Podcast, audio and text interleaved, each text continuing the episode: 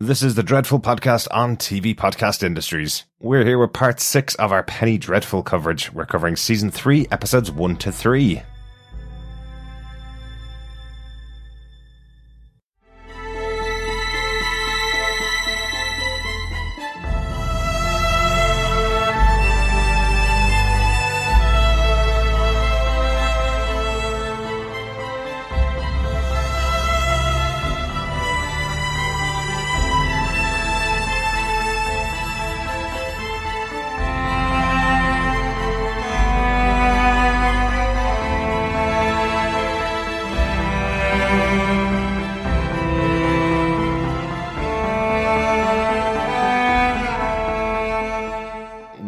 Fellow Penny Faithful, to Penny Dreadful, Season 3, Episode 1, The Day Tennyson Died. I'm one of your hosts, Derek. Hello there, fellow Darklings. Welcome to the House of Pain. Yes, the Dreadful podcast.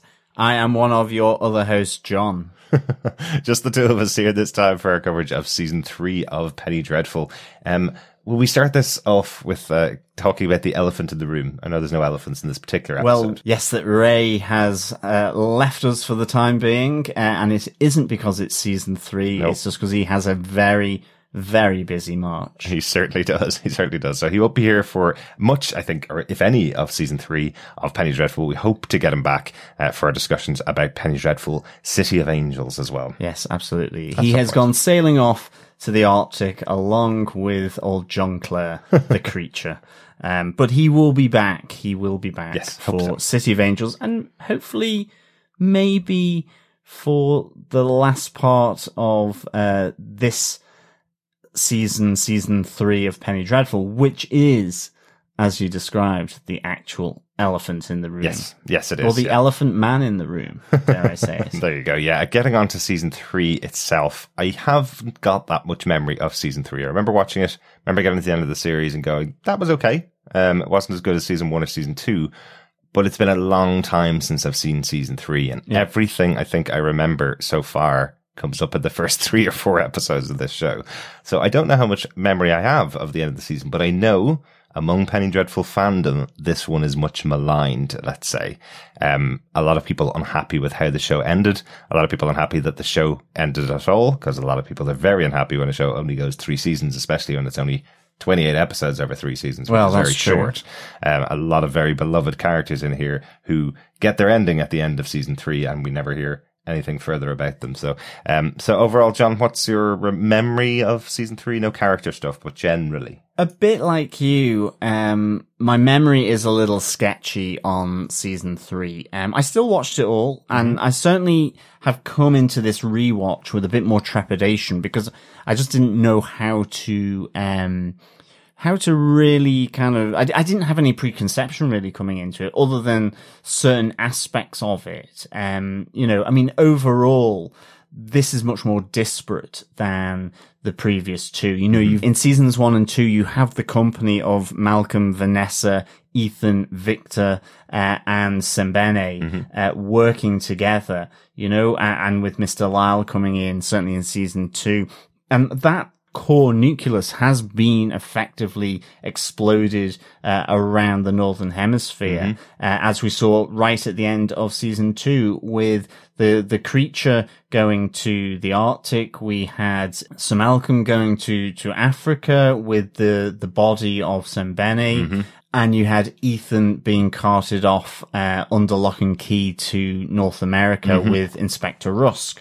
So the company is no more. And it's not only that the company has exploded, but we go to different parts of the world, very much focusing after London onto the US. Mm-hmm. So, um, it, it, does definitely change the feel of, of the series compared to the other two. Yeah. And you, you know, you do get a lot of, um, new characters coming into this season as well. Mm-hmm. And I, I think, some of which I'm really excited about um, after seeing the first three for sure. Um, I, I, think one of the things is is that it's whether they play out in the way that you want them to within the season. I think that's one of the other things I remember. You know, the great thing about the witches from season two was that with Madame Kali, we saw her in season one at the seance and in the final episode. Mm-hmm. And so whilst they were a full part of season two, they were introduced in season one. They, they felt familiar Yeah. in that sense. So yes, I mean, ultimately, I, I think I- I've come into this, uh, season, season three with a bit more trepidation, but I am still looking forward to it because I think, um, certainly from the first three episodes, you know, the quality of the production, the cast and the writing is very much still there. Yeah, absolutely, absolutely. Um, and speaking of which, the, the show is still show run by John Logan, and he has maintained ever since the show finished because he gets asked about it very often. He's always maintained that his plan was doing three seasons. That he would he had written it as a three season arc. That's why things like Ethan coming from America and always going to be dragged back to America was laid in in episode one of season one. Was that he was planning that at some point.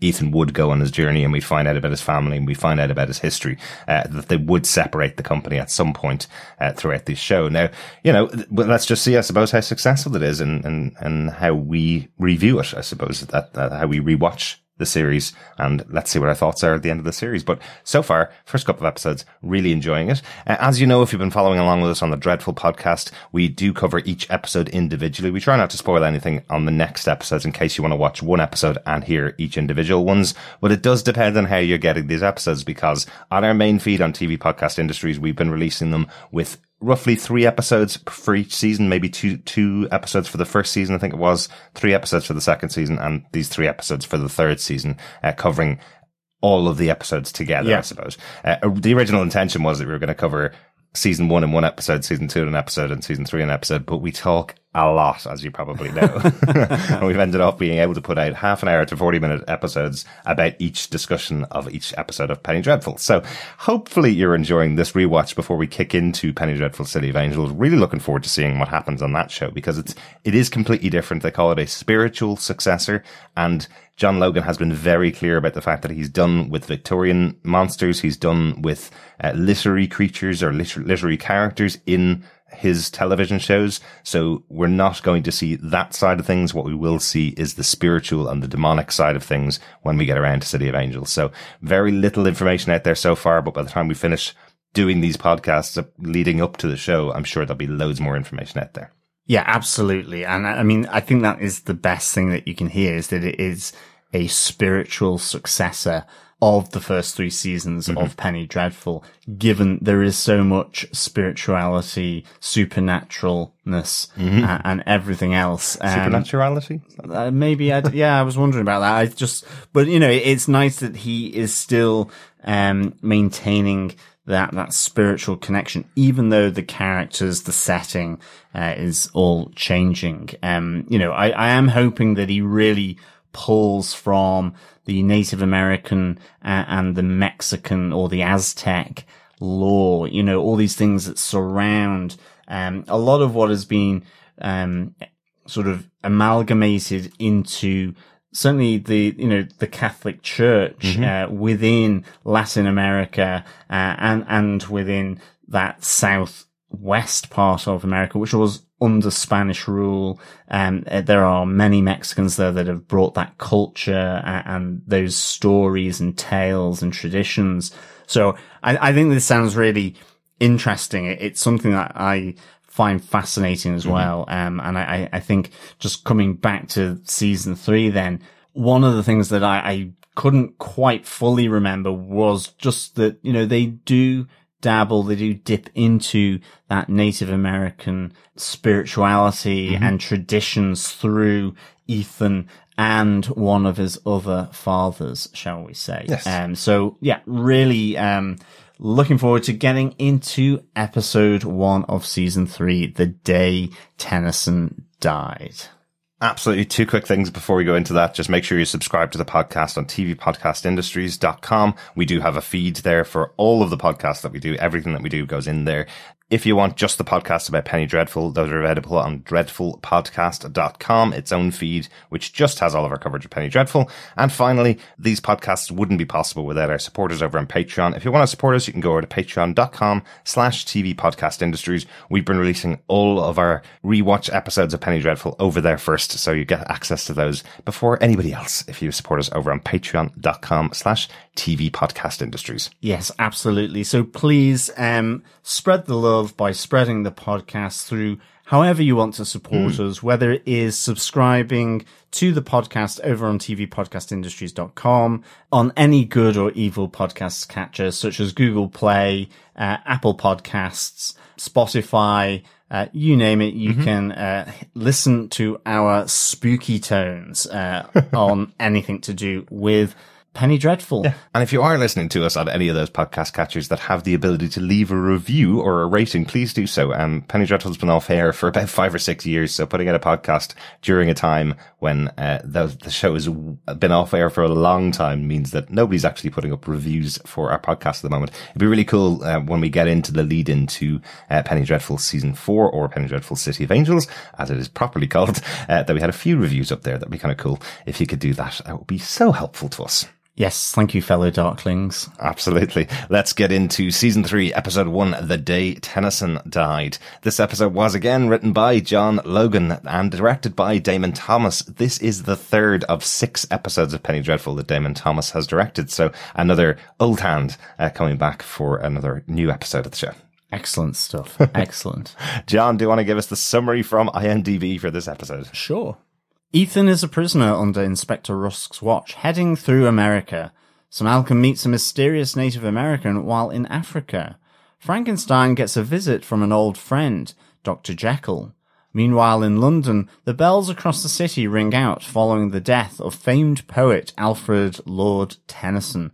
As Vanessa goes deeper into depression, Mr. Lau recommends that Vanessa gets help from a very intriguing alienist, Dr. Seward, if she'll be accepted for therapy.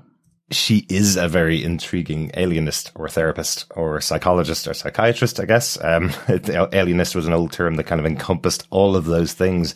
But the character of Dr. Seward is very intriguing for multiple reasons, really. Yes. Firstly, a very familiar face. Yes, a very familiar face who is related to the other very familiar face from season two. Yes, we'll definitely be getting into that. John, do you want to give us your big moment from season three, episode one? Yes, uh, I've I've got the quotes. The old work. Oh, yes. as Dr. Henry Jekyll visits Victor Frankenstein.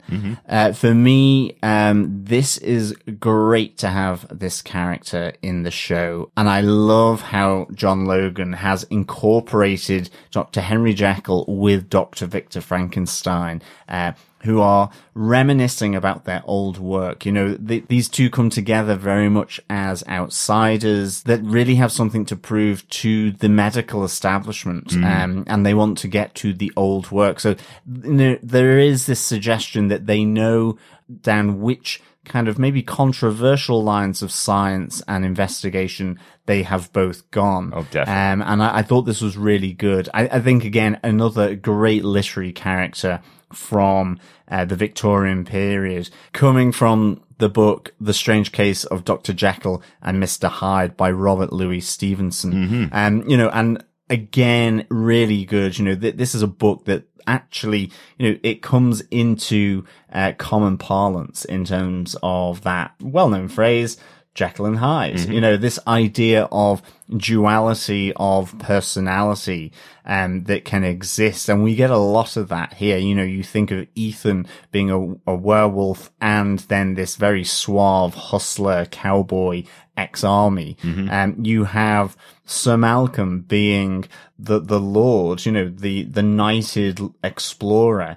Uh, but at the same time, in the evening is, uh, hunting down supernatural terrors and, and monsters. So there's a lot of duality here. Yeah, Uh, could be and an argument for every character in Penny Dreadful being a major manipulation of good and evil together in, in their characters. yeah. Exactly. And it, the, the book looks at that duality of, of personality, good and evil. Can they coexist together um, within a single person that someone can be both good and evil, uh, have their, you know, light and dark sides? Or are the light and dark sides forever to be dominant and be the only thing here, um, and and that they are actually separated. They become separated, and this is a conversation that um, Henry Jekyll has with Victor Yeah. Frankenstein. It, it, it's really, really useful. I think it also a- applies more generally to the public and private faces of people, what they show to the, the public, say like Dorian Gray, mm-hmm. and actually then how he is in private and certainly very privately with respect to the portrait yeah. uh, in his little hidey hole.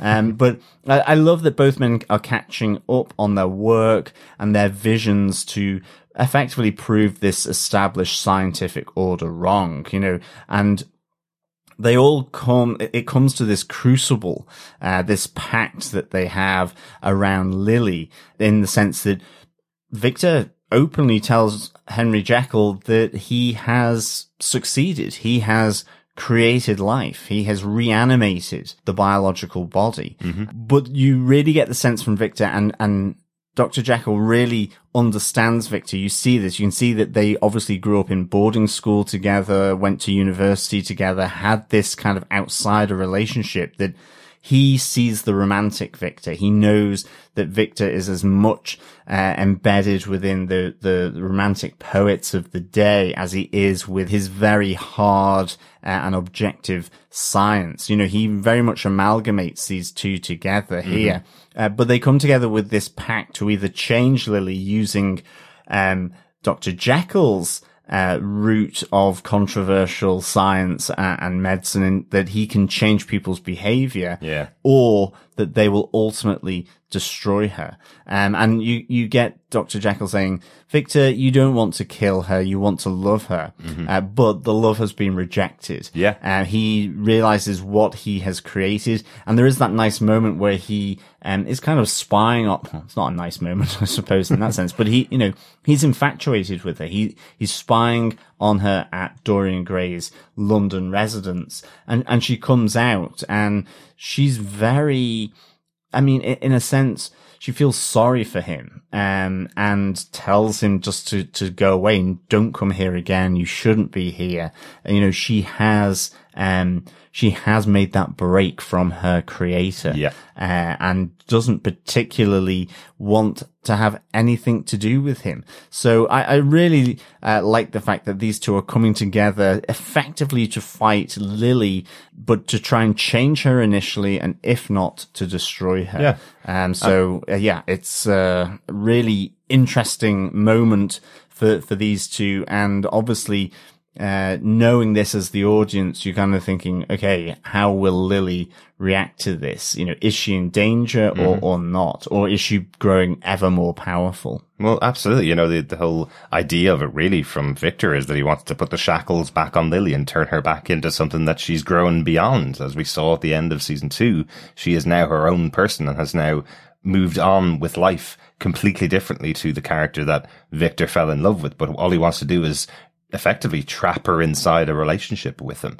And if he can use the skills of uh, Dr. Jekyll, he's going to do it, you know? Um, I really like the idea because it, as you mentioned, it, it sounds like they went to school together. So you, you get this idea that the two of them would have been working in science labs till two o'clock in the morning, three o'clock in the yeah, morning. Exactly. You know, trading ideas with each other as to how to uh, control, um, the human psyche in, in Jekyll's case, how you would uh, calm down someone that's that's uh, that anger is overtaking them, and then you'd have um, Victor Frankenstein sharing the concept that he wants to break the veil between life and death and wants to keep people alive and resurrect people, uh, and then they come back together here, and they're both have had major breakthroughs in their own scientific research. Uh, I just love the idea that these two uh, could have been talking about this at night when they were 15, 16 years old, going through their, going through their education studies. And now they're coming back together to use each other's friendship to get what they want. Yeah. And they've not forgotten any of it. You know, Victor calls out um, Jekyll with, you know, the anger and rage that was within, within inside you. Mm-hmm. Um, you know, and he, he Dr. Jekyll says, I've learned to control it, uh, tame the beast within. Again, coming to that duality element, mm-hmm. um, you know, controlling,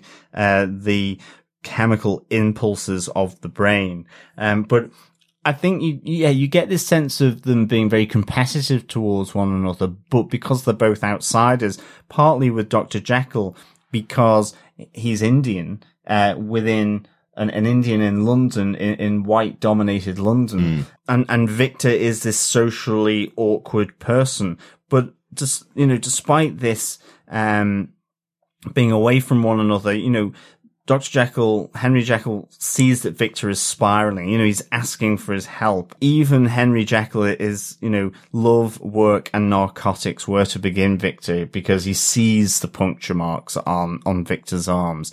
So I think initially this is such a great meeting of two characters, but ones that have a history that John Logan has brought here. Um, Dr. Jekyll is played by Shazad Latif, Mm-hmm. who has a Star Trek connection. He played Ash Tyler on Star Trek Discovery, um, who basically also had a lot of issues about uh, identity and duality in that character. Uh, yes. Um, I won't do any spoilers, but certainly, uh, yes, there was uh, two sides to uh, his character, the Janus of um, Star Trek Discovery, shall we say? Interesting. Um, That's an interesting way to put it. Yeah. We didn't cover Star Trek Discovery, so we're not going to spoil it on the podcast, but definitely go check it out. It's an excellent uh, couple of seasons of that show so far. Really looking forward to seeing more of it. And Shazad Latif is fantastic in that show. He's really, really good Yeah. uh, in the role that he has in there. And really good here. You know, he does play that, that, uh, character on the brink of losing his, his, uh, his temper quite often. You know,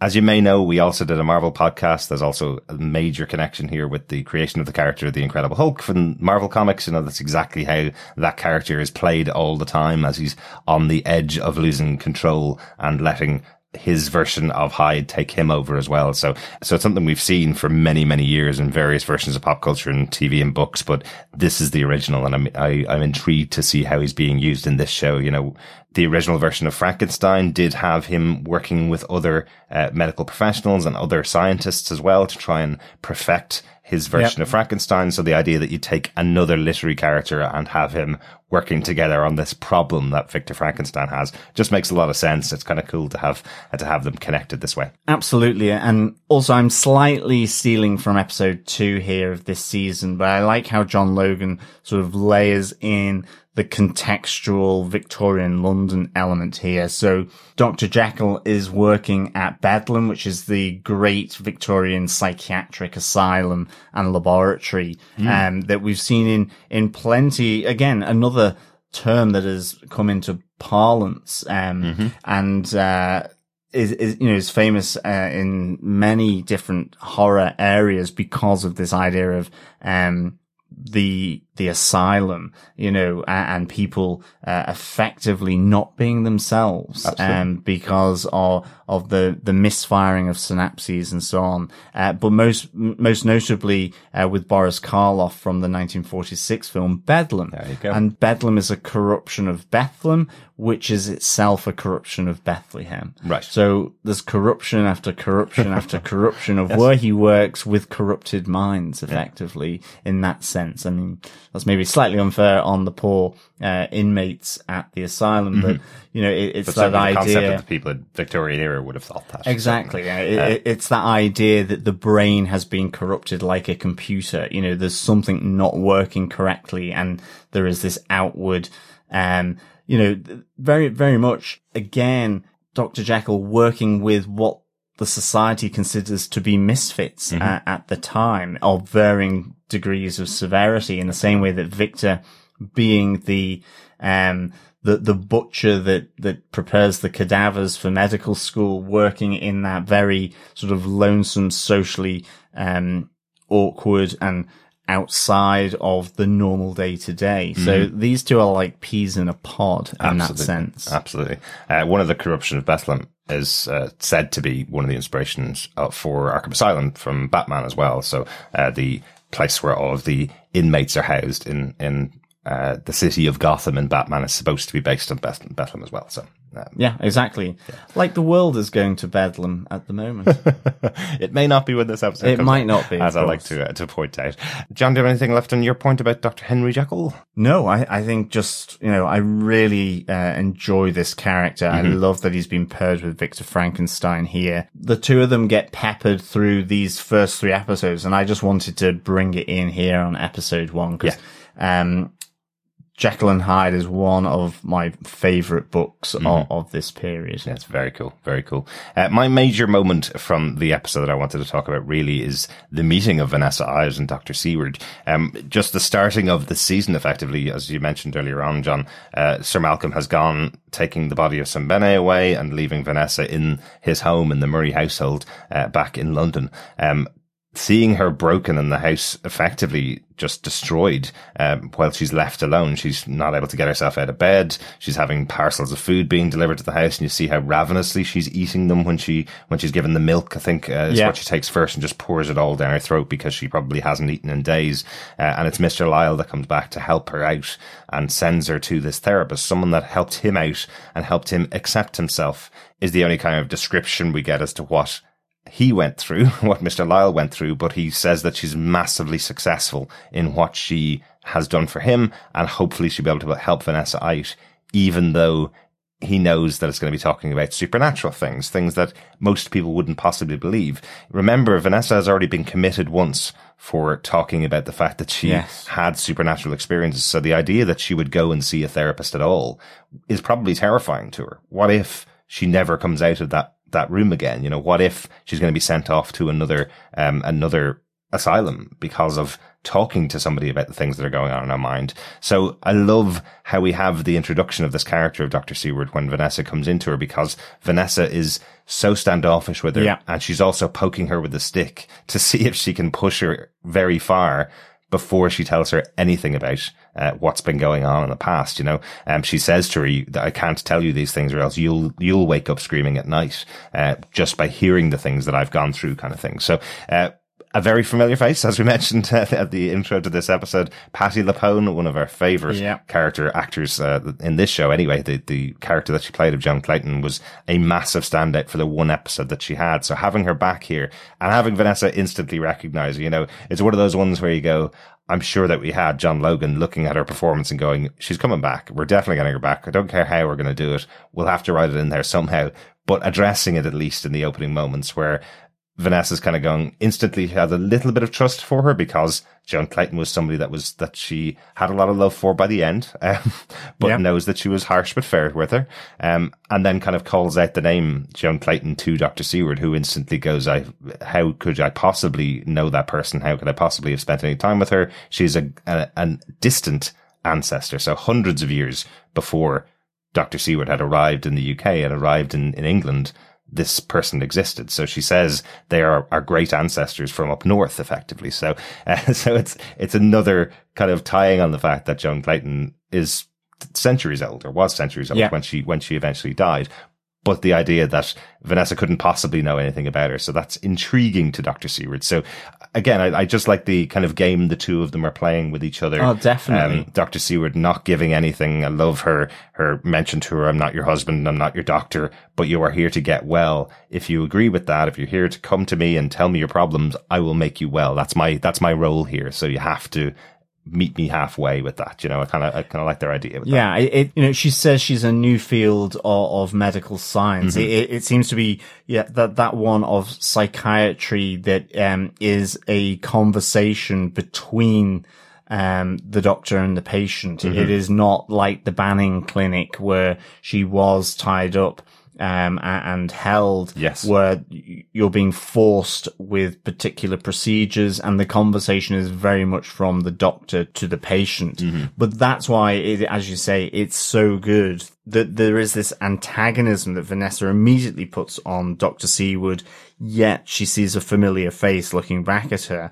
And in the same way, Dr. Seward is as equally antagonistic uh, of her as was Joan Clayton. You know, there is an efficiency of the use of words that is both abrupt and seemingly loveless between mm-hmm. uh, from Dr. Seward to Vanessa. Mm-hmm. Um, and vice versa. And I like them bouncing off one another here. I mean, it almost seems that Dr. Seward doesn't want Vanessa to be her patient. She goes, it's 10 shillings per session.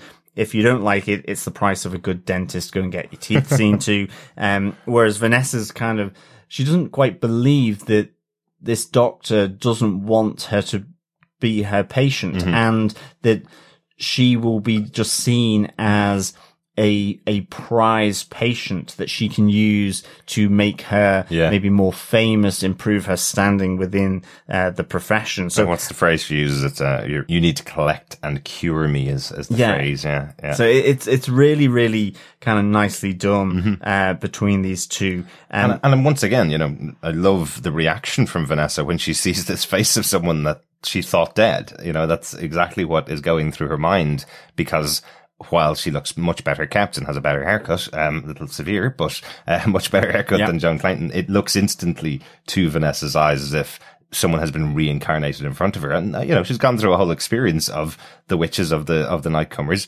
So the reaction of her kind of going, uh oh, what have I just walked into here? You know, uh, we also meet up with Renfield, a very, very creepy receptionist, uh, the receptionist for Dr. Seward.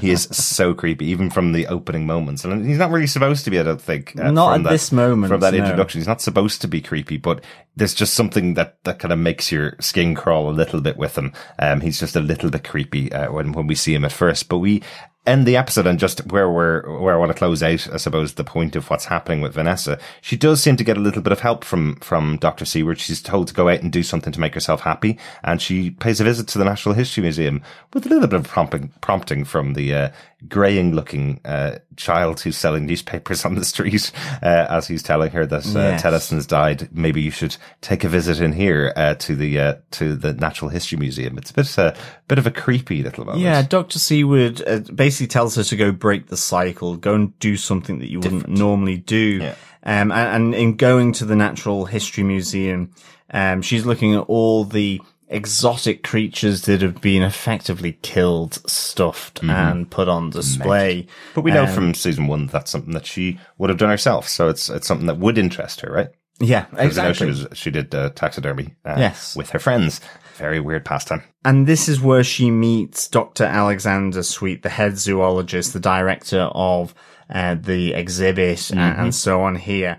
Um, and yes, th- this is kind of, you know, it's it, that they kind of meet over taxidermy. We remember Vanessa uh, in her recollections from season one, where she is doing taxidermy with Mina and Peter, um, and th- they kind of connect over the taxidermy, the stuffed animals, um, and and we have Alexander Sweet seemingly a bit on the same wavelength as Vanessa. You, know, he goes, "I care for the unloved creatures, uh, those dusty cases. Make sure you go to to see them, uh, because if if I don't, who who will?" They meet initially over the scorpion displays as well. Of course. So, uh, you know, there's a lot of symbolism here, uh, of these two characters, um, which we'll be getting to when we discuss episode two. Definitely, definitely. Not going to spoil it all here. No, not at all. But that was my main my main point, just the introduction of Dr. Seward and this uh, this return of Patti LuPone uh, to the show. So I'm delighted to have her back, and I think their relationship here is quite intriguing. Uh, any notes for the first episode that you want to talk about without spoiling anything from the second episode, John? the, the the main notes, Doctor Seward and Renfield are both from Bram Stoker's Dracula. Um, Renfield actually being the original um, lawyer that goes out to um, Transylvania to Dracula's uh, castle to to to start the the process of Dracula buying up the properties around London for him to move to. That's right. Before Mr. Harker, Yes. who was Mina's supposed hus- husband. yeah, the fiance. Yes, yeah. in Dracula, and then yes, that's right. Okay, so yes, So that's a nice little tie-in here.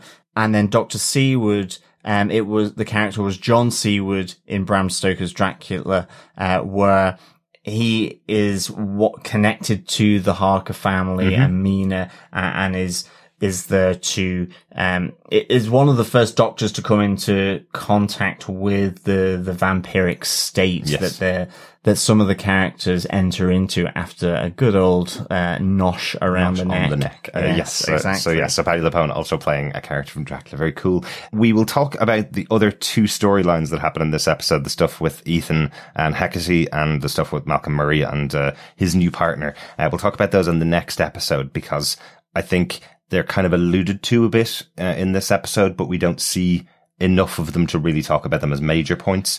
Uh, and there's only two of us, so we'll talk about them a bit more in the second episode, I think. Yeah, exactly. I think the only other big thing from this episode that we have to really mention, and it, it involves Renfield, um, is, you know, he closes up the office of Dr. Seward. He, he goes looking for, um, I suppose some Friday night fling, uh, in with mm. a prostitute, but that all comes to a very, very abrupt end as the prostitute gets slammed against mm-hmm. the wall. I mean, literally smashed. It's, it really does feel violent. Yeah. Um, and she looks completely broken. yeah, well. exactly. And you say prostitute, but she's a woman selling stuff on the side of the street. And this creepy character of Renfield is just kind of throwing money at her going, do you want to have a quickie at the back? She's not really a prostitute. She's, he's just paying her money to have sex with her is kind of the, the creepy part about Renfield. You, you got an image of him that he's going, you know, counter to counter down the street, going to any woman that will look at him. Would you would you have sex with me for a bit of cash? Yeah, like, well, exactly. Uh, but he gets whisked into the darkness, mm-hmm. and, and, we come to a, a, new, I suppose, nest of vampires, or at least their familiars, uh, with uh, this this sort of defunct looking warehouse. Mm-hmm. Um, a great sound effect, um, really as then their master arrives. Mm-hmm. Um, and he effectively, um, lets it be known that he is Dracula. Yes. Uh, and he does enroll Renfield into uh, his move towards Vanessa. Mm-hmm. That he says, "You will learn more and inform me. You will open her secrets uh, to me." And he he finishes it off with, "Give me your neck. Give me your throat." Give me your blood. Um, you know, I am the master. Um, I am Dracula. This is very much, um, it feels to me this idea of a reflection of season 2 mm-hmm. We we found out about the two brothers cast out of heaven. Um, season two was Lucifer primarily with the witches, and now we are meeting Dracula for the first time in a sense, the, the vampire, the head vampire who had Mina, or at least was there at the Grand Guignol at the end of season one, mm-hmm. that was not the, the master. That Absolutely. was just the, the master for that nest at the Grand Guignol. Yeah, it's a nice reminder, isn't it? Because, you know, it was mentioned back in season one that that was never the end of the story. That was always a sub-level master, I suppose. They hadn't reached the top level. All they were trying to do was get Mina back, basically. But there was one other person that was actually chasing after Vanessa. So nice that at the start of this season we get that. One last thing, because we didn't mention him, uh, John Clare's trip to the Arctic as well. Because uh, kind of have to mention another really horrific moment in the episode where we have um, all of the the crew members who are dying effectively. They're running out of food. They're, they're, there's everybody's dying of frostbite and uh, and everybody's uh, either sick or dying. And you have someone proposing that they actually eat some of the frozen men that were on board the ship. Um, John Clare for a moment protects a young boy who's coughing, um, but then realizes he only has a few days to live and snaps his neck and walks away. Yes. Um, he has a vision of his own family for the first time. John Clare does. So he has a vision of his past and his history. So he knows he's about to leave, but realizes that the boy couldn't possibly survive. So yeah. kills the boy. In a way, in a John Clare type of way or the creature type of way, he's doing something nice for the boy because he doesn't want him to die painfully over the three days, but it's pretty brutal though. Well, let's just say, I think so far in TV uh, history that I do think John Clare, or the creature, as we would like to affectionately call him, mm-hmm. um, he does snap necks really quite well. He's pretty incredible. You, you that, get yeah. the sense that he does it pretty well. But I like the fact that you're right. It comes from a sense of pushing the, the child out of, of its misery. And that's because we see a flashback, but it's not a flashback. It's a remembrance. It's a memory, um, of his old life, mm-hmm. uh, with a very sick child. Um, and that this is an interesting part here because I, I'm trying to think whether it is the first time. I think it really is. It is. That we see John Clare remembering his past, which is very exciting. Um, I think. I think the other great thing here is that just seeing the contrast with the, the, the sailors in the, you know, with his hands being as cold as marble, he can, he's, he's quite enjoying this cold. It doesn't phase him. You know, I'm, surprised he didn't bring his sort of, you know, sunbathing towel to, to lie out and, and soak up the coldness. Yeah. Um, he seemed to be enjoying himself quite a lot. Yeah. Uh, I just want to point out, fellow uh, Penny Faithful, the reason why John said the words that was very exciting in the way he did was because he was reading while he said that. But he is quite excited about it. Yeah, no, I, no, I am, I am. Um, but the one thing I really like to think about with regards to this ship is I like to think of it as being the HMS Terror, uh, the sh- because it was going to the Arctic that this was HMS Terror, and it was accompanied with another ship that they were trying to force the Northwest Passage in winter, and they both got caught in the in the ice as it, it went deep into winter and all hands were lost at sea. The, this idea that this would be HMS Terror, um, which was also a TV show. It was. Um, just, it, it just fits it perfectly. So whether it is or it isn't, for me, he is aboard HMS Terror. I don't see any other ship it could be Well- for Penny Dreadful. Can I give you one? Uh, because the Mary Shelley's Frankenstein, the one that starred Robert De Niro, the opening of that movie was a ship run aground in the Arctic. Yes. Uh, and we had Victor Frankenstein in the Arctic with his version of the creature as well. So I think it's a little nod back to that movie of I- there. I think but I think is. both of them may be HMS Terror. yeah, it, it could be. I do like the sound of that for sure. there you go. Um, whether it is or it isn't. That's it. That's our discussion about season three, episode one of Penny Dreadful, the day Tennyson died. And we didn't even talk about Tennyson in it. Well, that's true. I don't really. I'm not great with poetry now, or with poets. Full You stop. actually just hate poetry. um, because like we didn't even get the reference about John Clare being a an English poet, and that Mm-hmm. that was what the creature had picked. The only thing I know literally about um, Tennyson is that a he was a poet, uh, and b I do know one of the lines, uh, and it is given to us here. Uh, by Mr. Lyle, that it is better to have loved and lost than never to have loved at all. Mm-hmm. Yes. Uh, which is an awesome line It is. for sure. It is certainly, and a, and a big reference to Vanessa Ives and Ethan Chandler, of course. Exactly. Um, so yes, good old Tennyson for providing us with that line. We'll take a break and we'll be back with our discussion about season three, episode two, Predators Far and Near.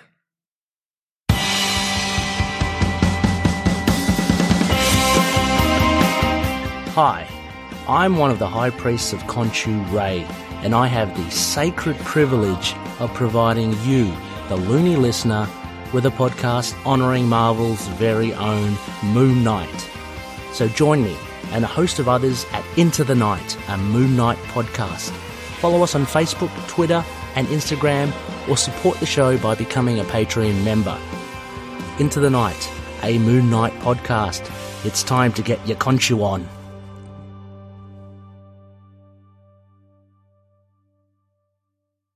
Welcome back, fellow Penny Faithful. We're talking about Penny Dreadful, season three, episode two, Predators Far and Near. I'm one of your hosts, Derek, not a predator at all.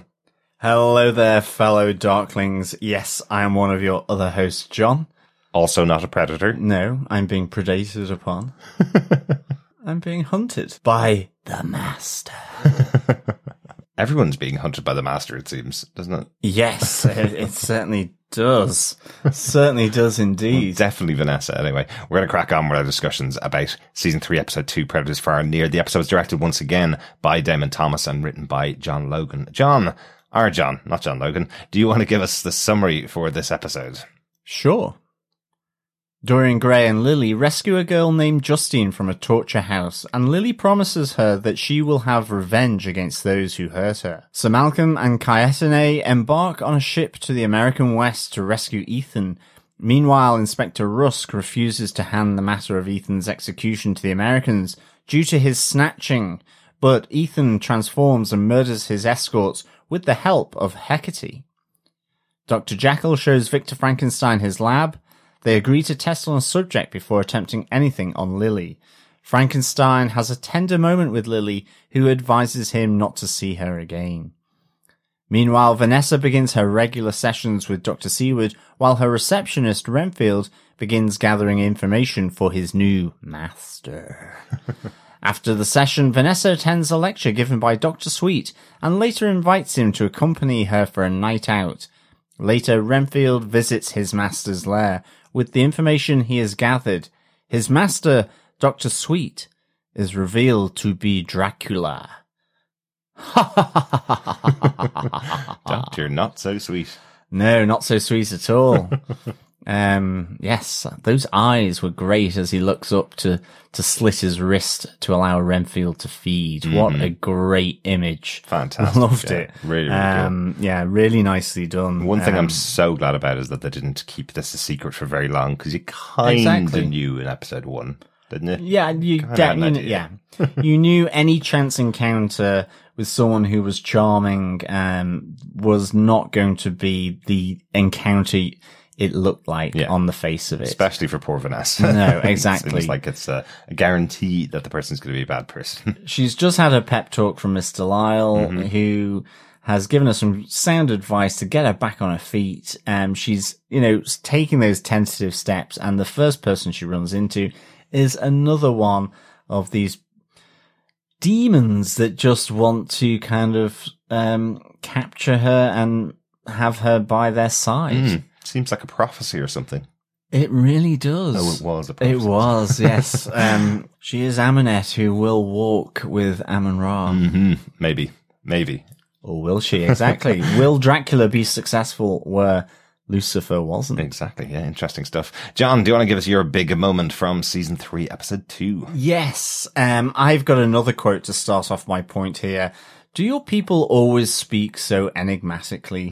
Um, this is Sir Malcolm to Kaetenay, um, who is played here by Wes Studi, um, who I loved from Last of the Mohicans. Oh, yes. Um, absolutely loved him from Last of the Mohicans. So I'm, I'm a big fan of, of this actor. Just uh, primarily, I think, for, for, for that movie.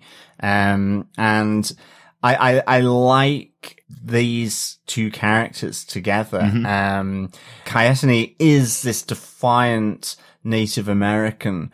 Um, he, you know, he says, I am Chiricahua Indian by birth and right. Um, just so strong and, um, stoic. And we didn't really mention it in episode one. We said we'd talk about it in episode two. Their introduction to the two characters where they meet in Zanzibar is really interesting because we do finally, I think, we actually get a little moment of Timothy Dalton doing his Bond, James Bond moment as he's being attacked from all around. Kaetenay taking out some of the folks, but we do have, um, Sir Malcolm turning on people with a gun. It feels very Bond like uh, in that in that first moment. I think it's because he's alone and he doesn't have the power of Ethan on one side and the power of uh, Sembene on the other side. This time he feels like he's his own powerful Bond character. Even though Kaetenay is a very powerful character, it feels like a Bond moment for once. Yeah, definitely. And I mean, Kaetenay helps him here. I, I love the fact that he scalps uh, the last person he takes down. Um, right in front of Sir Malcolm, and he just turns and says, "Old traditions die hard." Um, Absolutely. I think as well, just the context of that meeting in Zanzibar, um, where he he says to to Sir Malcolm, Ethan Chandler needs your help.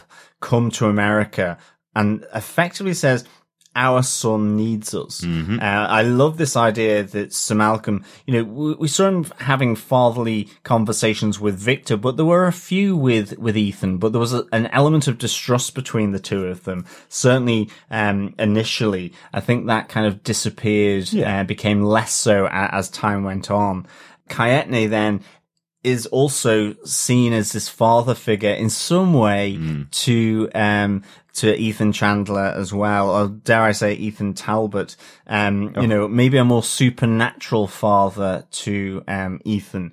But one of the great things is, you know, Sir Malcolm immediately um almost fobs him off, but he says, but you were born to fight the demons of the earth and sky. And I, I think this is one of the things that I, I love, um, about these two interacting. They're both stoic figures. They, they, they really are. Yeah. Um, but coming from very different places. I think one of the great things I liked here is when Malcolm stands up for Kaetenay on the train as they're traveling across uh, the vast interior of the US to try and track down Ethan. Uh, you know, there are two American redneck cowboys that are effectively throwing uh, racist abuse saying he shouldn't be in the first class carriage. They should be in with the post and in with the horses, uh, on, on in the, in the mail cart. Um, and Ma- Malcolm stands up to these two, um, redneck cowboys. And I, I love the fact that Sir Malcolm really puts the fear of God into these two, uh, rednecks to effectively back down. But the, uh, Kaetenay is just so defiant and I, I really, uh, enjoyed this. I think, um, the other thing that I really like is just this dipping into Native American, um, spirituality a- and, culture. Uh, you know, Kaetenay says our son needs us, um, you know, and he speaks to Ethan across the spiritual plane uh, using some kind of smoke or psychoactive drug. It's just a, a, a great kind of nod to the um, fantastic traditions of uh, the Native Americans, and I, I think that um, I, th- I think the reason why I'm so I so enjoyed this is because we've had these moments in the previous seasons where Ethan has described what he's done to Native Americans um, as being being in the U.S. Army and, and the great Indian wars that happened in terms of as the, uh, America moved westwards across that vast interior of America. Well, the And- and- Europeans, yeah. Yeah. yeah, and and to finally sort of find out that um he has this father figure in Kaetenay, um seemingly one that is at odds because when he does speak to him at, across that spiritual plane, um he really doesn't seem to like Kaetenay. There, there is some bad, bad blood, um, and no love lost between these two. There's the great line which suggests the nature of their relationships where he says, look into my eyes. Did they look at you when you killed them? Says Ethan to, um, Kaetenay. Um, and yes, is this the king wolf? Is this the, you know, in the same way as Dracula is the master of vampires? Is this, um, you know, patient zero within the werewolf uh, community? I, I, I like that kind of idea. I like uh, the idea of a werewolf community. I think that's quite cool. Well, it's, yeah. Werewolf pack, maybe. Yeah, a pack. Yes, like, exactly. Um, I'm probably thinking of the New Zealand movie uh, with all the werewolves going around. They're um, werewolves, not swearwolves. Uh, what yeah, we do in exactly. the shadows. Yeah, exactly. um, thinking of yes, a nice community in sort of suburban New Zealand, um, sort of doing their thing. But Yeah. yeah, I, I, I really like how it connects in with um, uh, effectively those really awful tales Hmm. of uh, America's treatment of the Native Americans. Absolutely. And I wanted to point out one of the things that was in uh, the first episode as well, uh, kind of the voiceover that Sir Malcolm's doing in the first episode. Um, he's talking about the fact that Af- Africa has lost its luster and has lost its romanticism now that it's, it's full of slavers, effectively. So he is completely appalled by the slave trade that's going on in Africa and what it's done to all of the people that are there and all, and everything that's going on there. You know, remember he was an explorer and he would have been somebody that would have been an early, uh, arrival on the on that continent. Effectively, it's someone that had had wished he'd fi- he'd found the uh, source of the Nile. Was was one of the things he'd always strived for was finding that. And then he comes back to Zanzibar with the body of Sembene and realizes how much the presence of these English explorers has damaged the country of Africa. Yeah. Um, so I kind of like that that set Malcolm up in a new way for this season to, to go and explore the Americas with someone who has also been hurt by the Europeans coming over and destroying America Yeah. by taking the land away from the Native Americans. So it kind of sets Malcolm in a new place by going to visit Zanzibar in himself, I think, which is just a, a nice touch that they did at the beginning of season, uh, season three. Definitely. And I, I think, um, the, the great thing about the, that communication that Kaetenay does is that within, um, the, I suppose the spiritual traditions of Native Americans, uh, you have this animistic, uh, religion and shamanistic religion where, you know, uh, animistic is that, you know, trees, the landscape, the environment, animals are deities in themselves, have this spirituality that they uh, worship. That's right, yeah. And the shamanistic were, you know, different states of consciousness are, are reached. Um, so it, it fits in nicely if, if he is the werewolf father to, to Ethan. Yes. Um, as well, this idea of, of coming from this spiritual tradition, uh, which I, I really, I, I find really fascinating, to be honest. And I love that that's what, um, John Logan is capturing here. Even down to the fact where Ethan is in the saloon, I think in Cascabel, um, and he is served by a Native American lady. Um, and he gives her a warning before he turns because it's a full moon. He says, you can leave this room right now. Uh, I'm one of uh, tribe. And, you know, you see the acknowledgement in her face. I, I just thought that was really Yeah. uh, a nice little touch, uh, within this episode. But, um, for me, yeah, I, I think this, this, this coupling of Sir Malcolm with Kaetenay i- is just so, so good. Um, and it, it's one of the things I remember really enjoying about season 3 is this whole connection between uh, Malcolm and Kaetenay, this idea of them being fathers to Ethan and exploring, certainly through Kaetenay, the influence of Native Americans um, that they still had uh, at the time, but also with Ethan, despite what he's done to them. And like, it's kind of an interesting dynamic uh, for me. I think the interesting thing when I was looking up about um, the Indian spirituality, just given what Ethan talks about as well, taking, you know,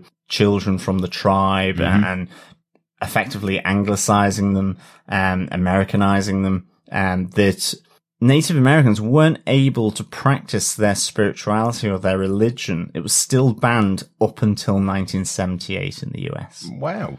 which I was like gobsmacked at. Um, so it just shows you to what extent, um, that first people has been suppressed Yeah, here. Um, and, and so I kind of, I, I root for Kaetenay. Absolutely, yeah, yeah. He's a great character, great new, great new addition to the to the uh, series. I did think it was interesting having Hecate paired up with Ethan. That's kind of interesting, isn't it? The coupling between the two of them, especially because she joins him in the attack, becomes the nightcomer, comes out of the wall and kills some people around him, and then she's kind of going, uh, "So we together now? Is that you know? Are we going around around the?"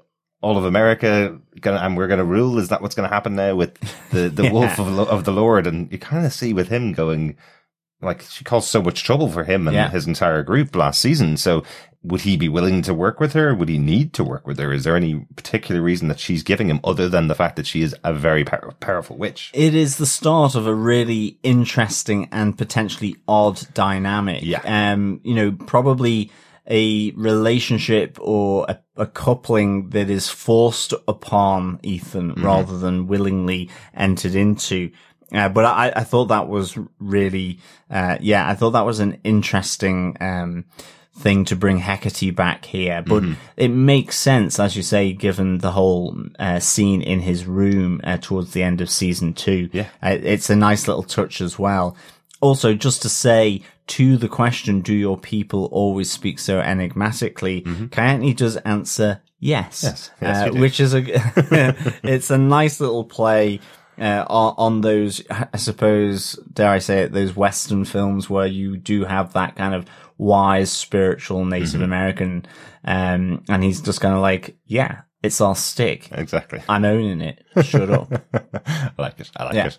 Um, my big moment from the episode really is just the reintroduction of Lily and Dorian because uh, we didn't really get anything of them in episode one, and they were two major characters finishing off the season as two supernatural beings and two um, immortal beings now working together. So uh, getting to see their plan in uh, the, to begin with, I suppose, what the beginnings of it and what they're going to do with them in season three, I thought was really interesting. Um, we've seen some brutality in this world, this Victorian world that John Logan created uh, for the first couple of seasons, but I think the opening of this episode probably feels more brutal than anything we've seen before. Yeah. This group of um, of rich old men sitting in a room waiting for a young girl to be beaten to death in front of them. Like, Dare I say it's almost like a precursor to a snuff movie. that, that's what it felt like. That um, this was the Victorian equivalent to the snuff movie. They would kidnap someone to kill them, and they were willing to pay significant money to to watch that. And they're watching her be Um, killed. It's not like they're even participating. It seems Yeah. they're just watching her be killed. Like it's just, it's really disturbing uh, in in the intention. And the minute that Lily and uh, Dorian pull out their guns and kill everybody in the room, you're you're absolutely rooting for them. You know, uh, this new character of Justine is introduced here, uh, being saved by Lily and, and Dorian. I kind of like the tiny twist to uh, villainousness that we have in Lily when she does uh, bring Justine in. There's no comforting whisper from her telling her Yep. she's safe. She doesn't say that. She says, "You're mine" to Yes. uh, to Justine. So, um, interesting. So, recruiting from these downtrodden women in, in London is where we start with their uh, with their new plan, I suppose. So, um, so intrigued to see uh, what happens with them. I I love that they uh, bring her to Dorian's amazing apartment in London, uh, and then treat her really well, bring her to her new home, and then tell her if she's willing to join them, they will have a monumental revenge on the men of London. Uh, I think it's a, a great moment, and I, I kind of like having Dorian in this kind of supporting position Yeah. to Lily. You know, it's, it's interesting that she would even team up with Dorian, considering the feeling she seems to have for any man. Um, but I suppose him being an immortal and him him being another supernatural being is kind of what gets him a pass in a way. Yeah, he, he's different. Actually, it almost feels like she's treating Dorian in the same way that he has treated other people previously. Mm-hmm. He's connected in with them because they're different. She's doing the same because he's not like normal men. yeah. But will she get bored of him like he has previously? Which is an interesting question It is. moving forward Yeah. in terms of uh, this relationship. Um, there is just one other moment that, that was in the episode as well that I wanted to talk about. I know we talked about it in, in uh, episode one already with Victor and Lily having their meeting because Victor's been watching Lily uh, from outside of her apartment. But I really liked the scene, so I want to talk about it a little bit more here again. Sorry, I know there's loads of other stuff to talk about in the episode, but um, but there's a tenderness to Lily with Victor where she's Yes. saying to him, I know I was your first love. I get it. I know you were a virgin before we slept together. I understand that, but you'll move on. Everybody has a first love they have to move on from. You can't be sitting outside the house here. And you would expect that Lily would actually kill him. Um, Yeah. you know, but she's very tender with him. She's saying, I'm not the person that you fell in love with. If you continue to stalk me, you will see the person I'm becoming and you're not going to like it. It's first love. You will recover from this. And she lets him walk away, you know? Yeah. Um, I, I kind of like that that's the way she's played this with, with Victor because there's so many other ways that she could have done it. So I kind of like that she is willing to tell him and be very realistic with them. Just this is it. It's over. Walk away before it gets any worse. We know from Yeah. the rest of the story it is getting worse. We know Victor's already engaged uh, Dr. Um, Jekyll to help him to change her personality to, so that she will just fall for him again. But it was a moment where at least she's trying to reason with him without pushing him away or without laughing in his face like she did before. Yes. You know, she's trying to tell him this is over. My, our story is done. Yeah, exactly. And it, it feels like with the pact that he has with Dr. Jekyll, he's trying one last time to see if she will come willingly without requiring Dr. Jekyll's uh, chemistry and uh, his science, uh, or indeed to destroy her. That, you know, this is kind of that one last romantic proposition that he is trying to do to bring her back to him. Yeah, exactly, exactly. That was my main point for the episode and your main point for the episode. I know we can't cover everything that goes on in the episode, especially with only two of us, and we're just covering our big moment, but there's so much that went on in this episode that I think needs to be talked about, and just uh, even just to mention it. Um, Dr. Jekyll actually curing this violent queen threatener, I think I've written in my notes here. Uh, he does cure him with just a simple solution. This thing that he's been promising for Victor, uh, that he's able to cure someone of their violent tendencies, gives one injection and Mr. Balfour turns back into a normal Scottish person. Basically. Yes. So I find this really intriguing. And the first time I saw it, I think I was saying it to you afterwards, John, when we watched the episode, you see this, this guy coming in with crusty face and his hair all matted and, um, he looks really like he's been in prison for years for, for this, uh, crime that he committed. Well, as Of- Victor, as Victor says, never threaten the queen, Exactly. otherwise you go into the asylum. Yeah, exactly. Um, but the idea that then he gets this injection and he's completely cleaned up, his, his hair looks like he's, he's just had it done almost. Uh, his face has lost all the crustiness to it and it's, it's a normal face again. when I saw it first, I was kind of going, oh, well, they, that wouldn't happen. That's not possible.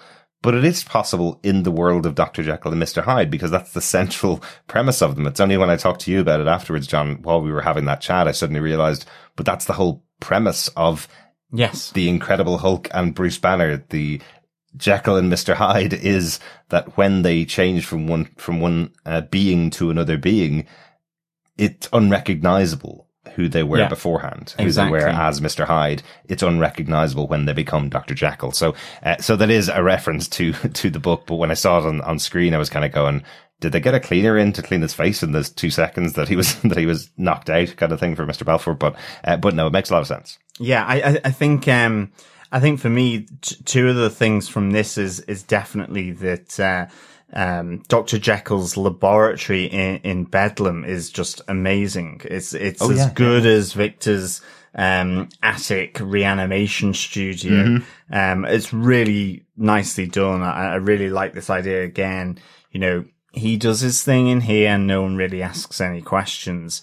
I think the other interesting thing about Mr. Balfour is that he is um, a social agitator from Scotland, um, because Robert Louis Stevenson, who wrote Dr. Jekyll and Mr. Hyde, was Scottish. Very good. Um, and one of the things in terms of the duality, um, you know, we talked about it personally, about the private public life in the previous episode. Um, but one of the other elements was about the, um, I suppose that iteration at that time of Scottish independence and Scottish nationalism, uh, as opposed to English nationalism. So it was, uh, it's kind of interesting that, um, that was picked up on in making Mr. Balfour effectively, um, a Scottish, uh, social agitator that was, uh, threatening the Queen. Uh, I thought that was really interesting. Yeah, Uh, again, the difference between monarchy or republicanism, I suppose. But so that that was really good. I really liked um, Renfield here. You know, the morning after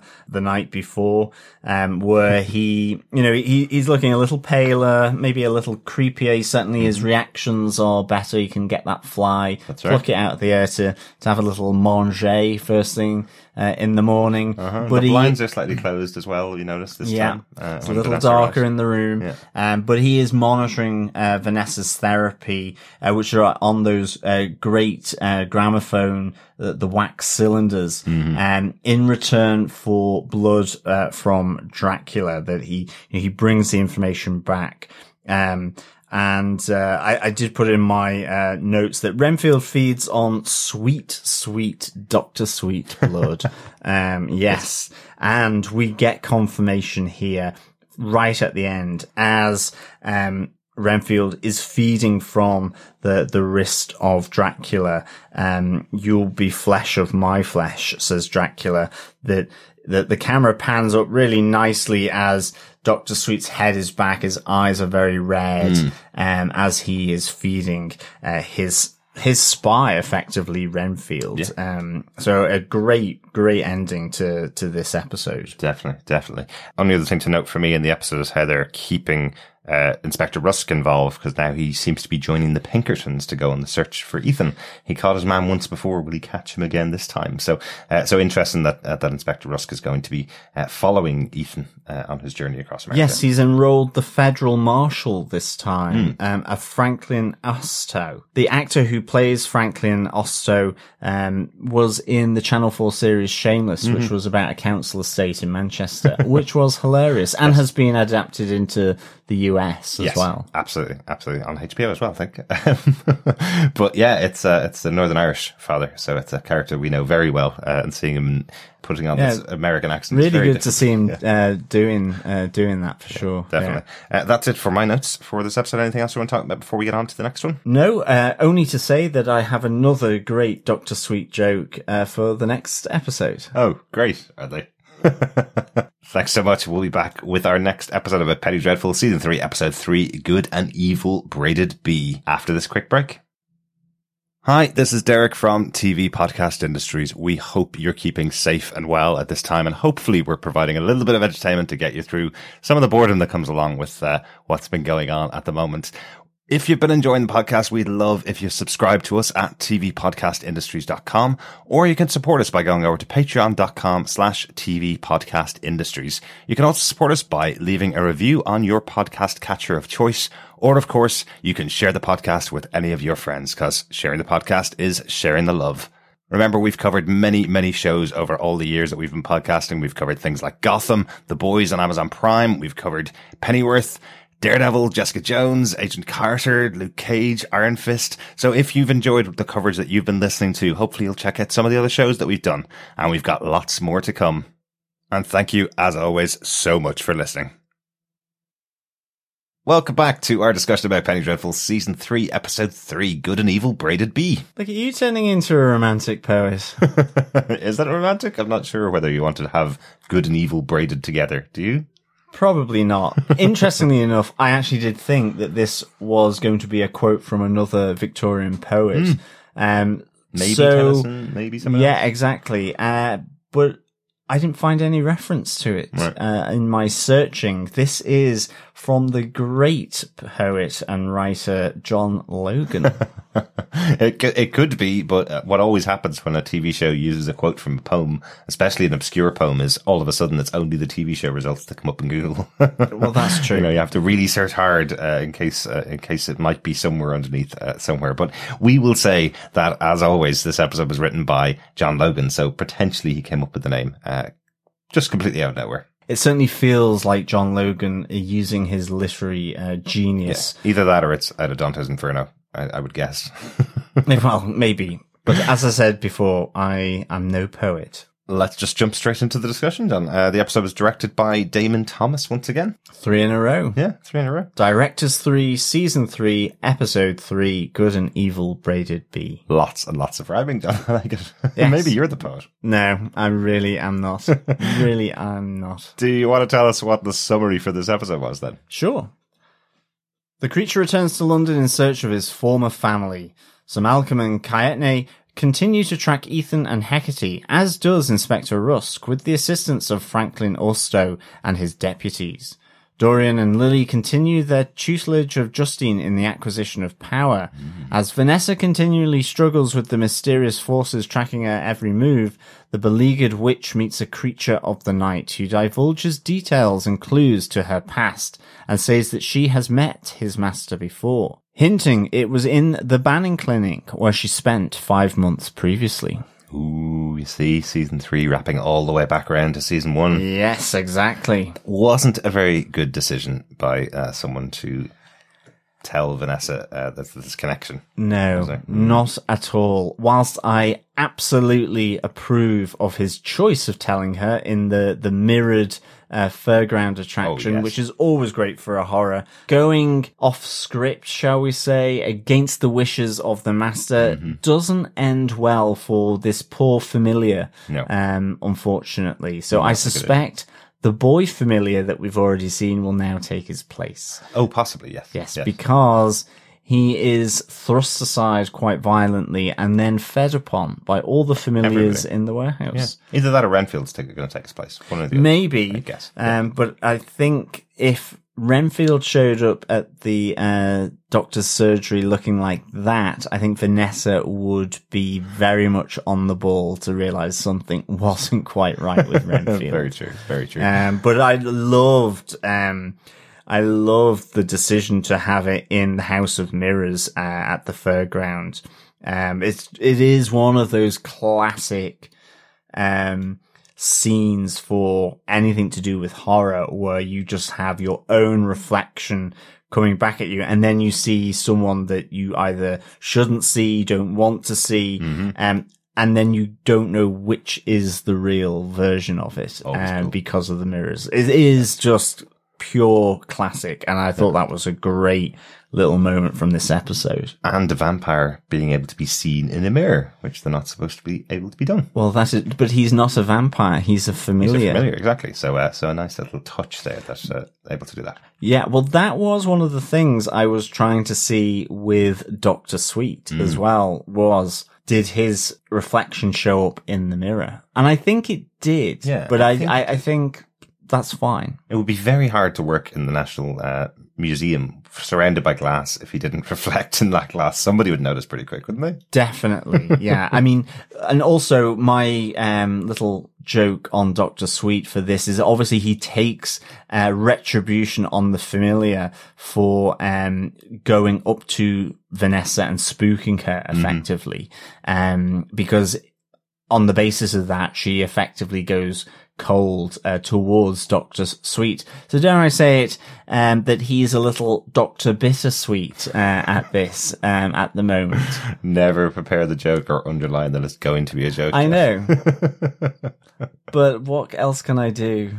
If I just said bittersweet, it would sound like the musings of someone who should be in Bedlam. Uh, with Dr. Jekyll uh, injecting me with his various chemicals, but I, I needed to set it up, even Okay. though it was a terrible joke. it was okay. It was okay. Uh, let's get on to our big moments from the episode. What's your big moment from episode three of season three, John? I- I've kind of hinted at this before. It's the creature um, remembering his his past, Yes. and not only that, um, but beginning to follow up on on his history, on his past. Um, and I, I really like seeing the unfolding of uh, the backstory uh, like this. You know, we've seen it in snippets of the earlier episodes where you know um, he sees his son ill in bed, and that gets him to uh, effectively snap the neck of the kid on board the the ship that's um, uh, locked in ice. That's right. We, we see him coming to this apartment in Chinatown. It, it, it's it's actually quite a nice moment because he sees Vanessa a- and Dr. Alexander Sweet. And he smiles because he recognizes Vanessa. And even though he's about to go over to her to say hello, and then Alexander Sweet comes in, Mhm. And you're kind of thinking, will he take this as a form of rejection? And he doesn't. He's happy that she's happy. Exactly. Because that's what he is looking for. Um, and it, that, that's a really nice moment. But in this moment, I think it's in, in Chinatown, he's suddenly drawn to this room above um, a Chinese uh, restaurant um, in Chinatown. Uh, and he goes and inquires about the room to see who it is that used to live there. Are there any records? And he, he's not getting any form of uh, help from from the guy. He's kind of fairly trying to fob him off. Really, he's like, you either take it for what 10 shillings um, a month or get out. Um, and this is because, you know, we've seen his memory coming back to him where he, he sees his, his wife and his son in this apartment with him during happier days. And I, I like then that this, uh, contrasts where, um, as, as he's trying to track down where they've gone, the people who used to live here, he tracks his wife and son down to the workhouse. They are destitute, um, and his, his son seems like he's got consumption as well. But the, the, there's a great moment where he's looking through the rafters. He's gone up into the loft of the workhouse and he, he he's spying on them. It, you know, it, it calls back to him spying on um, the actress in season one, but you you know that this is different. Uh, there's a moment where you see like the old wooden ship on the the window ledge um in the room um and you'd seen it previously in um their flat above the the Chinese restaurant in Chinatown and all these memories uh flooding back to the creature. And he decides to support them by robbing the rich you know so he's becoming Robin Hood almost he's, he's robbing the rich or at least at this one time to give to his his family to At support not them snapping the necks of the rich to give to the poor. well, that's true, yeah. Um, and I just think this is really nice, you know, that they find this money and he's looking at them from the rafters again, uh, from the loft, uh, and you, you see the warmth filling him at, in, in terms of this good deed. I suppose for me, the thing is, will this simply end in another rejection for the creature? You know, the ones that he loves. He's, he's had rejection from Victor at birth. Uh, Lily didn't want, uh, to, to, to be with him at Yeah. all. Uh, neither did the actress led him to being um, kicked out of the theatre by Vincent. The daughter of Mr. Putney, Lavinia, uh, at the waxworks, you know, he thought she was kind and ended up really just fulfilling her dad's evil plan to effectively put him behind bars and make him part of his gruesome act. So he's always found his kindness uh, or the love that he wants to give is a curse, with the exception probably of Vanessa.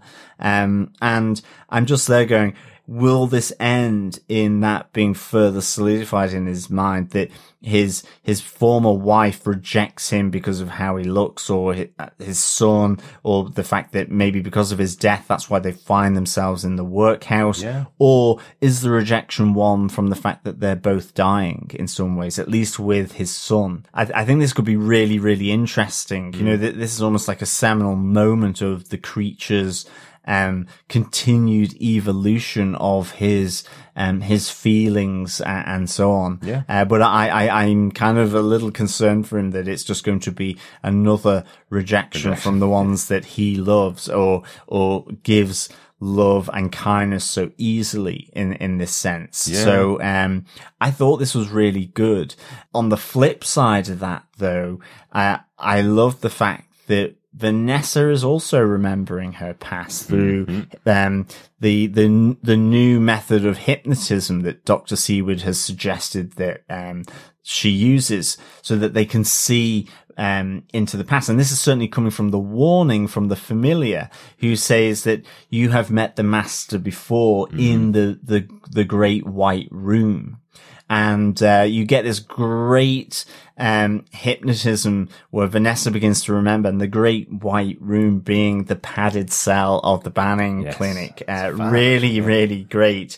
Um, but what do we find here? We find an orderly bringing her her evening meal, and it is the creature. It is John Clare. Now, would she have? Do you think she's recognised John Clare? I'm wondering. uh, as the orderly because he he does look massively different from what we've seen in John Clare. He looks much more like the original actor, obviously without uh, any prosthesis. Uh, Yeah. So he looks completely different, I think. So would Vanessa have recognized him when John Clare gets his uh, memories back? Will he recognize Vanessa uh, from that past as opposed to from the, the many conversations that they've had in, in season two? It- It's an Um, interesting one, interesting. isn't it? Yeah. Because I can't think that the creature's the master. No. In in this situation, but do, I, I like the fact that their paths have crossed beforehand, Mm-hmm. given uh, the intimacy underneath the colorific arches Yes. um, of London, Yeah. uh, which w- was really really nicely done. Yeah, absolutely. Uh, and unfortunately, you've just said a second ago that the only person that never shunned him was Vanessa. And now,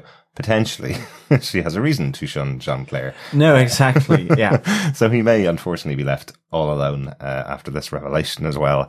But it was great to see Dr. Seward using this technique, I suppose, this technique of hypnotism on Vanessa to bring her back to this to this state and bring her back to the Banning Institute because um, it was a formative moment in her life, you know, and, and hearing her tell these stories to uh, to Dr. Seward, um, who is treating her like a patient that she will try and cure and will try and help. So, uh, so hopefully this, uh, this hypnotism will help her out, but, um, an intriguing one.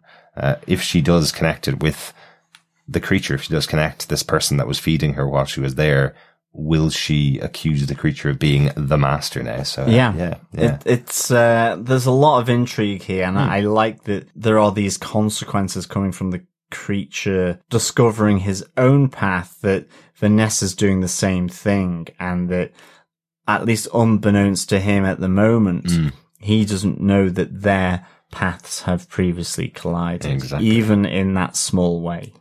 Exactly, Yeah. exactly. Uh, weirdly, my big moment from the episode I've already talked about. Uh, I talked about it previously about the uh, uneasy alliance between Hecate and Ethan. Uh, so I'm actually going to talk more about um, Lily's plan in this episode, I suppose, because it is revealed in this episode about Yeah. what's actually going on. Uh, great scene back at that wonderful table in the centre of London, uh, which we know is in Dublin Castle. Um, but that that the table where uh, herself and Justine are sitting down looking at the protests that are happening from the suffragettes. And you know that Justine has slightly been uh, brought into this plan, this idea of the women of London rising up against their oppressors. And you see Justine kind of going, why don't you just join up with them? Or Lily res- responding to an unbidden question, I suppose, from Justine going, well, I'm not going to join up with suffragettes. We may have the same enemy, but their placards won't work.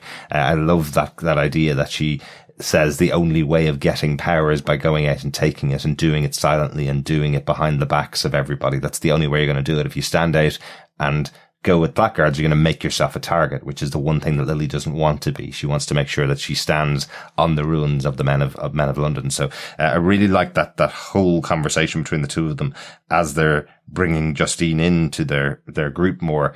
Um, we have the massive scene between the three of them. We have uh, Lily and Dorian and Justine uh, having sex in the blood of one of her victims. Like they have Justine yeah. kill uh, kill a man in their apartment, and then they have sex in the blood, and it's it's almost a ritualistic thing where they induct her into this gang by making her kill this person, and then they all have sex together in this moment. You know, it's a it's a really startling kind of image. In, in it is. It's hugely startling. It's like um, you know, Dorian talks about um, that Justin must prove her worth. That, as you say, it's like this induction. Uh, Dorian talks about the Navient nuns offering their their breasts, uh, cutting them off, mm. you know, again to reduce temptation, or the Roman uh, legionnaire uh, bathed in blood, you know, to kill the killing of their enemies, um, and uh, yeah, the killing of her former slave master that we saw at the start of episode two like it's really, really brutal. Yeah. Um, because you, you don't see the stab wounds, but she's, she's going pretty crazy, stabbing him sort mm-hmm. of just at the top of the chest or around the shoulder. And then the camera pans back and you see these, it's really good, like makeup, the way they've done it. You see the, the puncture wounds from her knife as she unleashes her rage against her former uh, captor. And then you have this kind of blood orgy between Justine, Dorian, and and Lily. Yeah, uh, I, I found it very very Carrie-esque actually. Mm. Uh, them draped in this blood. Um, I thought it was it was really shocking. Yeah. Um, very startling image. Um, all for this this induction uh, into building this army of um all the unseen women who pass through this great city of London. Exactly. You know, and it, it connects back to their conversation between Lily and Justine. You know, how do you accomplish anything in this life? By craft, by stealth, by poison, mm-hmm. you know, uh, and as you say, so the suffragettes really are not the example that Lily wants here at all. This is building an army an army of warriors, but followers. This yeah. is this is almost cultesque, um, in, in a sense. Yes, and it's even down to Lily's my favorite quote from the episode, actually from Lily, just the liberty is a bitch that must be bedded on a pile of corpses. Oh. It's the real essence of who the Lily character is here in the show in this in this third season. So uh, really enjoyed that scene. But uh, but that's my big moment from the episode, my second big moment because the other one I'd already talked about before.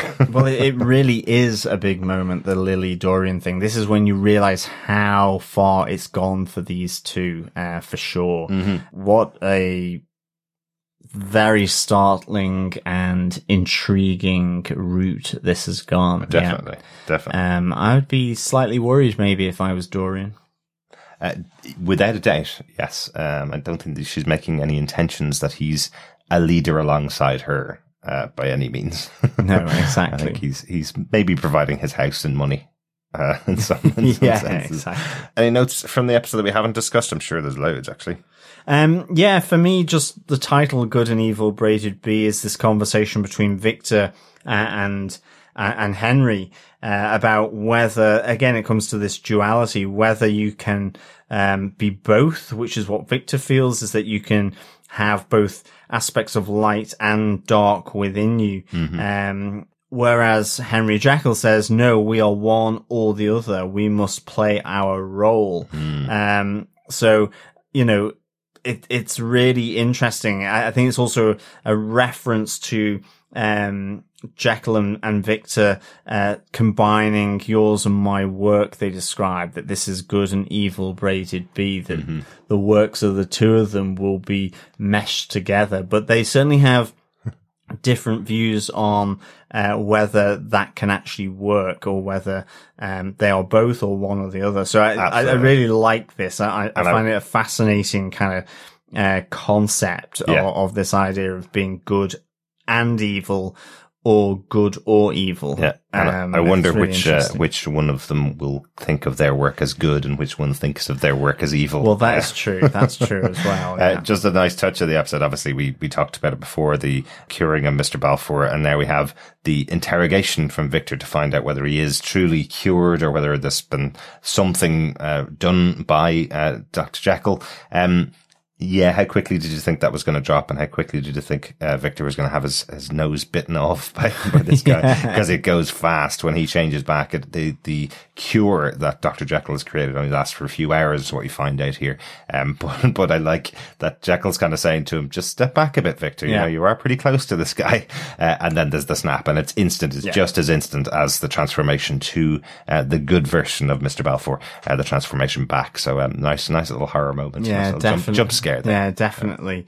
Um, just coming on the Hecate, I, I like the fact she puts on the fatal English charm as she takes out the farmer and the farmer's wife Mm-hmm. as they steal the horses. And I like that as well back in Cascabel, in the saloon where you've had the um, unleashing of Ethan's uh, wolf uh, on on the uh, the saloon. That Inspector Rusk can identify that there were two people involved here. You see the animalistic ripping from yeah, Ethan, yet uh, a couple of the people killed in um, the saloon were done by Hecate in a much cleaner, less, uh, you know, more precise manner, I suppose. Yes. Yes. And he even, I think he even says to this new lawman that's working with him that he needs to believe in the occult.